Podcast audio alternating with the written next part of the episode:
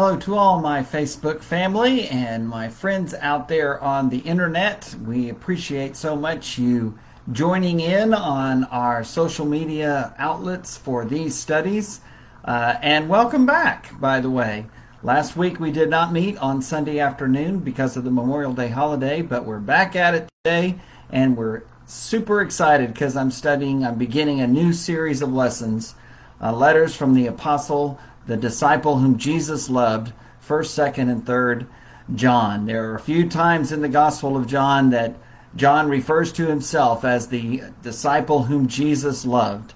And so I'm uh, entitling this series on 1st, 2nd, and 3rd John uh, to reflect that. These are going to be uh, wonderful lessons because First John, Second John, Third John are wonderful letters. Uh, short in comparison to some others, especially the one chapter of Second and Third John, uh, but wonderfully challenging themes and especially helpful um, ministry and teaching that we're going to talk about even uh, today. Nice to see a few folks joining us over there. The Murphys are here, hooray! The Mosleys are here, hooray! And others I know will be joining in and so a shout out to everybody that's out there. I will be continuing a study on Tuesday and Thursday afternoons live at 3 p.m. on my Facebook page and then shared afterwards on my page and on our West Erwin Live and our West Erwin Church of Christ Facebook pages. That study is on the armor of God. It's on that great passage of Scripture from Ephesians 6 verses 10 through 20. And if you missed it last week, that was the first two lessons, and all you missed was a little bit of introduction. And so hopefully you'll be able to join in with us either live or later. You can access them at any time. And then after a while, you'll be able to access them in the archives on our website, westerwin.com, under social media and resources, and then click on our live streaming page. I'm excited about this study that we're beginning today uh, because I, I love the book of First John, Second and Third John are very personal letters uh, that come from John's heart, this disciple whom Jesus loved. But I want to ask you a question as we begin today. Uh, have you ever been asked if you died tonight, would you go to heaven? Maybe you have. That sounds like a question that many of us who have been in the church around uh, the teaching and preaching of God's Word for maybe a few decades uh, remember being asked that question, sometimes being challenged by uh, a sincere and genuine person interested in our soul. Uh, sometimes I'm afraid that question is used in a very manipulative way. I'm all about helping people feel confident and assured in their salvation. In fact, that's what this lesson today is all about. It's really what this series on 1st, 2nd, and 3rd John is all about. Uh, but sometimes we may go too far with someone who might be in an especially vulnerable position. And uh, I kind of hesitate to um, do things that would cause someone uh, to act solely out of guilt. I realize that guilt is a great motivator, and when we do wrong and when we are uh, sinners and when we have not received salvation through Jesus Christ, then yeah, we should feel guilty. But using that guilt in a manipulative way, I'm not, I'm not a fan, I gotta say. But I do believe that that question is an appropriate one for those of us who come from a different perspective to ask, not necessarily others, but to ask ourselves. Uh, if if I died tonight, would I go to heaven? And what exactly does that question entail? I mean, it may make us feel a little bit annoyed. It may make us feel insecure. It may make us feel even arrogant uh, in our response. And I think where that goes and where that leads us says a lot about where we are in our faith journey at this moment. And I got to say, it seems a little bit arrogant to say, well, yeah, of course I would go to heaven. Do you feel that way? I've known a lot of people through the years who refused to answer that question in the affirmative because they felt so um, so guilty and ashamed of their of their sin. And I, again, I think that's not a bad way to feel about sin, obviously. But when you've been washed in the blood of Jesus, when you are walking in the light, as we're going to read about tonight in 1 John 1, verse 7, um, Scripture teaches us, and this great letter of 1st and 2nd and 3rd John teach us that uh, we can have some assurance. We sing the song sometimes, Blessed Assurance, Jesus is mine. Well, I think if we feel that way, I think that's okay. If our confidence and our assurance is in ourselves and our own righteous lives, our own obedience to the will of God, well, then that's arrogance. And there's no place for that in a Christian's heart. But that doesn't mean that we can't feel assured. And I believe that we should feel assured. And I'll give you a little hint as to the key. The key is not trusting in myself and my obedience, but the key is trusting in the one in whom I've given my life and to whom I've given my life. And that's our Savior, Jesus Christ. How can we have the assurance of forgiveness and a heavenly home without appearing or coming across as actually being arrogant? Um, I think that's our that's our question as we go through this study. Uh, and I, I love this little story. A person was going was asked to read a passage of scripture uh, from Jeremiah, and so he asked the minister how to pronounce the word Yahweh. That's that sacred tetragrammaton, Y H W H, that name for God that God took at the burning bush when Moses asked him and said, "I don't even know your name. How can I go to Pharaoh for you?" God said, "You tell him I am." has sent you. Well, that the Jews, as I mentioned in the sermon this morning, the Jews after a while refused to say that term, that name for God out loud. And so, because of that, the actual pronunciation has been lost because in the ancient Hebrew language, in the alphabet, in the uh, written language, they didn't use vowels, they only used consonants. And that's why you have that YHWH. And we have filled in a couple of vowels uh, to come up, for example, with the word Jehovah or Jehovah, J E H O V A, Y H W H, those letters. And we've also used the term Yahweh, adding in just a couple of letters to come up with that name. So this man was asked to read a passage of scripture from Jeremiah, and in the translation he was using, it had the word Yahweh for the Lord or for the name of God, Jehovah, in some translations, the Lord in all caps, in some translations, such as the NIV. Well, he asked the minister how to do that, but when he got up in public and was reading, he said this Unfortunately, I slipped up and said in my thick Texan accent, Yahoo is with you. well, I identify with that guy so much because the Lord always plants some things in my life and some experiences that I have to remind Bill that, well, Bill, you know, uh, you're not quite the big deal that you might have been tempted to think you are. And I think that there's uh, that there's a blessing in that when we do things that kind of takes us down a notch or two.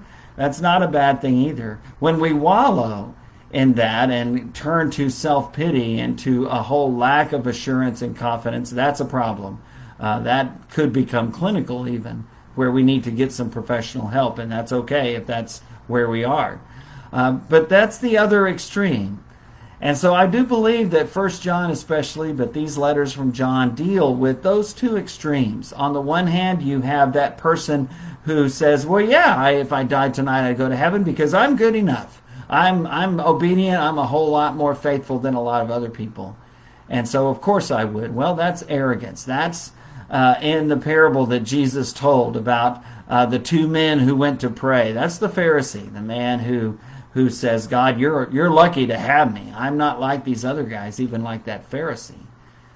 But if we approach it from the perspective of that of that uh, sinner, that tax collector, that publican, in the parable and we look to God or we actually bow our heads before God and we say, God, forgive me a sinner, He does. He does. And we can have the assurance uh, that He does. And that's a great, great blessing. And so, as we consider those two extremes, one of arrogance and then the other of just um, fear, actually telling someone, you know, if I died tonight, I'm not sure that I would go to heaven. And I think that's so tragic and so sad for people of faith. The whole idea behind faith is that I trust in my God. I don't trust in myself. I trust in what can't be seen. Uh, we live by faith, Paul says in 2 Corinthians 5, not by sight. By sight someday, one day, when we know beyond a shadow of a doubt because we'll be in his presence. All will be in his presence to be judged uh, and then saved for eternal life or condemned.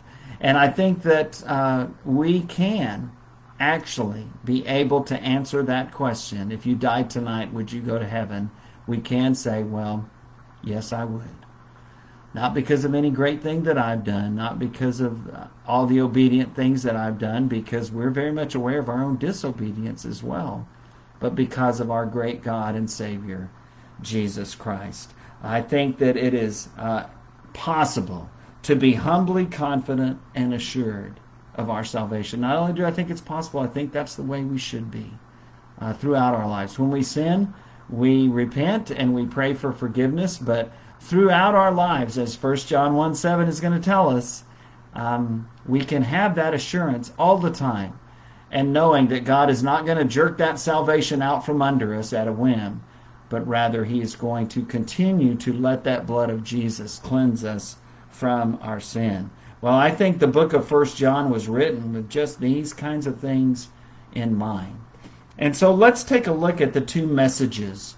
Uh, some have said two streams of subject and topic that John has for his hearers, especially in First John. And and it's it's very interesting because they come from entirely opposite perspectives.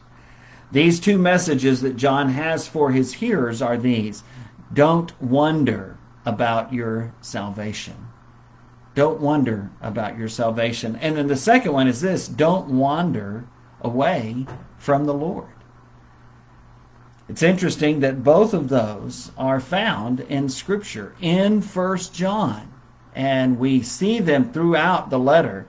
But I want us to think of two passages in particular as we identify these messages, these, these directions, these streams that John has but also, in just a moment, we'll talk about the, the people that those streams, those messages are directed to. First of all, 1 John 5 13. This is a passage that you probably know, that you've heard of before, that you think of occasionally, but that you may not put together the BCV, the book, chapter, and verse, that it's actually in 1 John 5, verse 13. But this is what John writes as he tells them a, a part of the reason why he's writing them. He says, I write these things to you who believe in the name of the Son of God, so that you may know that you have eternal life. That's a very powerful statement. And again, that knowledge is based on that faith, that trust, that belief in the name, the authority, the Savior, our Lord Jesus Christ. But it's powerful to me that John says, Let me tell you why I'm writing this letter. I'm writing this so that those of you who have come to believe in the name of the Lord Jesus Christ, those who have placed your faith and your trust in Jesus, the Son of God, then I'm writing to you so that you will know that you are saved. You don't have to doubt it. You don't have to wonder. You don't have to be afraid to fall asleep at night, wondering that if you don't wake up in this life, will you be saved or will you be lost? You don't have to wonder that. And if you're living faithfully, if you have trusted in God, again, not living perfectly, not living perfectly, but if you have put your trust and your hope and your faith in Jesus Christ and not in yourself, uh, and you have responded to Him in faith, then you can know that you are saved. It's a great, great statement. I'm writing to you who have come to believe in Jesus Christ so that you may know that you are saved. It's a very powerful believer. John writes to believers. He writes by the authority of Christ, and he writes to give us confidence. Those of us who have come to believe in Jesus Christ. But there's a second message, there's a second stream that we find throughout the letter of First John especially. And we find that stated in 1 John chapter 2, verse 26. Just as 1 John 5:13 reminds us that John is writing to tell us don't wonder about your salvation. This verse tells us don't wander away from the Lord. In 1 John chapter 2, verse 26, I am writing these things to you about those who are trying to lead you astray. John is a great, First John is a great letter of assurance and confidence building in the Lord, but it's also a stern word of warning. toward those who are still connected with the church enough to be there when this letter is read or to hear about it later. And what John writes to them is he says, Look, I'm writing to warn you. There are people out there who are trying to lead you astray, and yes, it is possible to be led astray. I think Scripture announces that over and over again. In fact, I think that's one of the primary reasons why the New Testament is actually given to us because God knows that we need that encouragement of the scriptures, that direction, that counsel, that guidance, that assurance, those warnings, not to fall away. The book of Hebrews has them throughout because Hebrews is written uh, to Jewish Christians who had been persecuted so much that they were really considering going back to Judaism and the law. And the whole book of Hebrews is written to address that exact thing. And it's a word of assurance and confidence that when Christ paid that price, he died once for all for the sins like no high priest ever could. But it's also a word of warning that reminds us of what Peter told Jesus uh, when all of the disciples had left him. And Jesus looks around and it's only those apostles. And he says, Are you going away too? And Peter, in one of those good moments where he speaks up in a positive way, says, Lord, where would we go? You have the words of eternal life. And we've come to believe that you are that just one, that you are the Messiah, that you are the Son of God. Well, I think that's what John writes us. He writes us to say, look, if you turn your back on Jesus, either through your disobedience and your lack of trust and faith in Him, or to follow some other God or the God of your own selfishness, there is nowhere else you can go. There are people who are trying to lead you astray, but if you let them, then you have lost everything. We just began in our in person Bible class this morning at West Erwin Church of Christ here in Tyler in our Family Life Center a class on faith builders and joy stealers. Because there are people who are out there that are allowing themselves to be used by Satan to try to destroy our faith and steal our joy. But just as we said this morning in our class, great comment from David Bell, it's it, we choose to do that. Uh, no one can steal our joy or destroy our faith unless we let them. But I'll tell you what, Satan does his job really, really well. One of the things that John is going to tell us in 1 John chapter 2 is he's going to remind us don't be worldly. Don't love the world. Don't love it at all because if you have love for the world, then the love of the Father is not in you. So stay away from that lust of the flesh and lust of the eye and the pride of life because it just seeks to destroy you. Don't wander away from the truth. Don't wander away and lose your salvation. Uh, this great message from First John has both of those streams, has both of those messages. You don't have to wonder about your salvation. You're saved. If you've trusted in the Lord, you've responded in faith according to what the New Testament teaches, even though you still sin even though you still struggle with some things in your life, John says, I'm writing this to you so that you will know that you are saved. But if you have turned your back on Jesus, if you have decided to live a disobedient life out of selfishness, out of pride, uh, rather than trusting in Jesus Christ, uh, John has a stern word of warning for you. And he says, don't, don't let those people take you away, lead you astray. Don't wander away from the Lord. Um, and so you have two streams of messages. That must mean that there are two groups of people that John is addressing. And I think that's right. You know, one of the things that's so difficult for us preachers, for anybody really, who teaches a, a group of people uh, a Bible lesson, uh, and that, that group, that class, that church is of any size at all, we realize that if eh, that there are people out there who are in very different places in their journey of faith. We realize that there are people out there, some of them who need a word of assurance and they're doing the best that they can and they're just overloaded and they're and they're worried and they need that word of hope and assurance and reminder uh, that Jesus' blood is enough.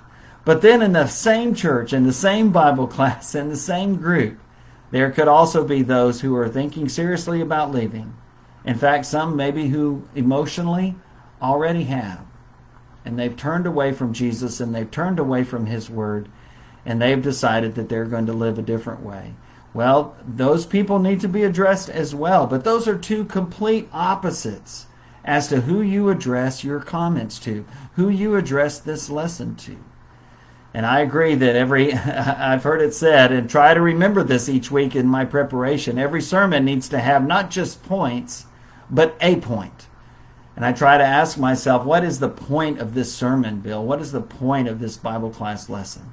Because I think that's important. And while every message does have a point and a goal and a, uh, a direction, I do also have to remember, and I think we all do, what is my uh, hearers? What are they going to be like? Where, where are they in their lives? Where are they? What's going on in the world today? Because in the world today, there's a lot of joy stealing in the world today, there's a lot of people out to take away our hope. And so I think more than any other time today in this world, we need that word of assurance. We need that reminder that says, you just keep trusting in God. You just keep trusting in the blood of Jesus Christ. And yeah, things are difficult right now. We saw that in the book of Hebrews, as I mentioned. First and Second Peter speak that very clearly uh, to individuals who uh, were suffering greatly uh, other passages as well. Jesus, even in the Gospel of John, in those last in those chapters just before Jesus' arrest, when he's meeting with his disciples in that upper room, uh, he warns them time and time again. Look, it's it's going to be hard for you. It's going to be hard for you, but but take heart, as he says in John 16, verse 33. Even though you're always going to have trouble in the world, I have overcome the world, so you can have peace. Well, there's that word of warning that says, don't give in to the temptations of the world, but also the word of assurance that says, because I, Jesus, has overcome the world, we can be at peace. Uh, and so these two streams of people that John is writing to that are receiving this message. One message that says, Don't wonder about your salvation. Well, that's written to those people who are faithful and just need some assurance. Uh, they don't need to be beat up. They're doing the best that they can, and it's not perfect. Again, we're not talking about perfection. We're not talking about never sinning. We're talking about whether your desire is to please God or not, whether your desire is to be pleasing to Him. Even though there are some things that you're struggling with that you know are wrong, but that you still find yourself falling into, that's okay because you're still trying and you're still on that path. You're still doing what John will tell us in just a moment walking in the light. There are those who are faithful and need some assurance. These are the truly righteous, even though they feel insecure and need a dose of confidence. Uh, that's one stream. And to them, John writes, I'm writing you these things so that you will know that you're saved. But there's another stream that, G- that John addresses in this same letter, amazingly enough and that is that group who are unfaithful and need to repent. This is the group of people who are spiritually arrogant and need a dose of humility. Uh, I've heard it said, and the difficulty here is that you have both of those groups in the same church. You have both of those groups receiving this same letter. And so some of it is going to depend on how you read it and where you see yourself. And being able to and willing to actually apply those things in an accurate and truthful way to yourself. If you're faithful and you're not perfect, then you should not let those imperfections have their way with you. You should remember that that's why Jesus died on the cross. And hear John's message. I'm writing this to you so that you can know through the blood of Jesus Christ, you can know that you're saved. But if you're thinking about turning away, or if you already have turned away, and you're looking to something else, you're you're looking to just fulfill whatever you want your heart's desire is, whether God approves and blesses or not, then hear this word of warning from John. I'm writing this to you so that you won't wander away from the faith, wander away from the truth, wander away from the Lord. You know, I've heard it said that the goal of the preacher in every sermon is to comfort the afflicted and afflict the comfortable. I love that saying. I use it every so often. To comfort the afflicted and afflict the comfortable. And the, the challenge is, just as John recognizes in writing this letter, the challenge is they're, they're, they're all in that auditorium. They're all in your Bible class. They're all looking to hear a message from you. And so what you try to do in the time of that sermon or that, that Bible class lesson is you try to help them hear what they need to hear. And if a word of if it's a word of assurance, then give it to them. And if it's a word of almost confrontation and challenge and reminder, uh, if you leave Jesus, there's nowhere else to go. Then make sure that they have the opportunity to hear that as well. That's a huge challenge. And again, different lessons are going to have a different focus. If you're preaching, as I have done recently from the book of Romans, you're going to find that. If you're preaching from Romans 1, 2, and most of chapter 3, then it's a stern word of warning about the sinfulness of, of humanity that's going to uh, draw the wrath of God upon itself. But if you're in that passage of Scripture from Romans 3, verses 21 and going forward, or in um, uh, chapter 13 as it talks about love, or in chapter 5 as it says, while we were still sinners, Christ died for us. That's a different message. That's a message of assurance. That's a message, a reminder that says our trust and our hope for our salvation is 100% in the blood of the Lord Jesus Christ. And so, with that in mind, let's read an example of this back and forth that John has in the book of First John. I'm super excited about reading the first four verses because that's the prologue, and it's not as long as the Gospel of John and that incredible prologue there, but it's still very powerful. And we'll look at that starting next week. But these words from 1 John chapter 1, beginning at verse 5. This is the message, 1 John 1 5. This is the message we have heard from him and declare to you God is light. In him there is no darkness at all. If we claim to have fellowship with him and yet walk in the darkness, we lie and do not live out the truth. That's a word of warning. But, verse 7, if we walk in the light as he is in the light, we have fellowship with one another, and the blood of Jesus, his Son, purifies us from all sin. That great verse in 1 John 1 7 is a word of assurance. If we're walking in the light, and we'll pack, unpack that, as they say, uh, in a couple of weeks or so. But that, that verse is not saying if you're living perfectly, if you never sin. It's saying if you're walking in the light. How do you know, Bill, that it's that it's not saying that you have to never sin? Well, because of the verses all around it. We just read one in verse 6. Let's keep reading in verse 8. If we claim to be without sin, we deceive ourselves and the truth is not in us. There were some that felt that way. They were arrogant in their salvation, or they were arrogant in their lives, in their disobedience. And John says, if you're doing that, then you're lying. Uh, verse 9, again, is the other side, that stream of assurance. Verse 9, however, if we confess our sins, he is faithful and just and will forgive us our sins and purify us from all unrighteousness.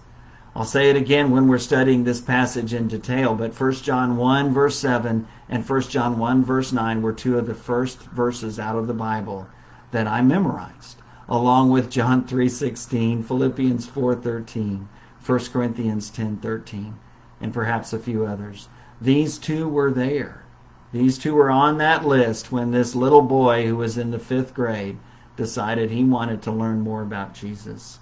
Um, verse 10 If we claim we have not sinned, we make him out to be a liar, and his word is not in us. So back and forth it goes. If we claim we haven't sinned, we're lying, and we're calling God a liar. But if we're walking in the light, we have fellowship with each other and we have forgiveness through the blood of Christ. Uh, if we say we haven't sinned, we're deceiving ourselves. But if we confess our sins, He is faithful and just and will forgive us our sins and cleanse us from all unrighteousness. For just a moment, as we begin to end this lesson, I want you to ask yourself this question In which stream are you? What's the message that you need to hear from these lessons? Do you need to hear that message of assurance because you're you're on that path with Jesus, you're walking in the light, you get to feeling very ashamed and insecure about the times when you fail. Well, I want you to know that uh, it's never right to sin, of course.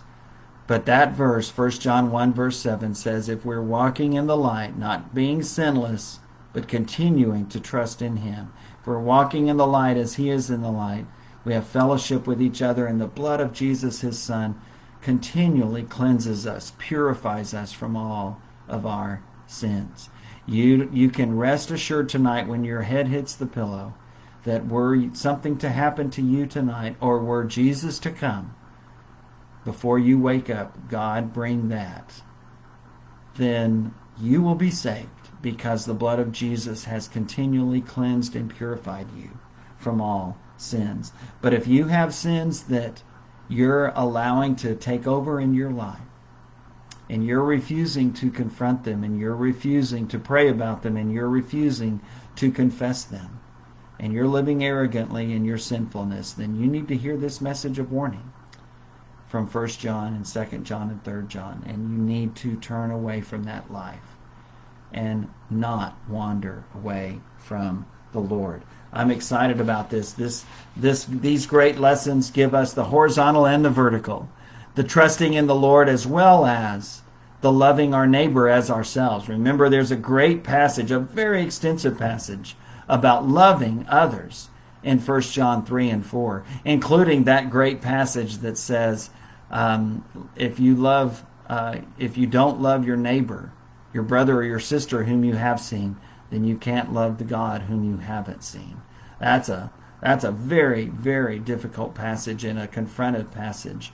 Uh, we have the great verse in 1 John 5 that says, This is the victory that overcomes the world, even our faith. Not our perfect obedience, but our faith that trusts in the Lord. I pray that you will take part in these studies. Feel free to share them or to share with others about these, sto- these studies because I think it's studies that we all need. We all need that assurance. And we all need that word of warning that if we're away from God, then we need to repent.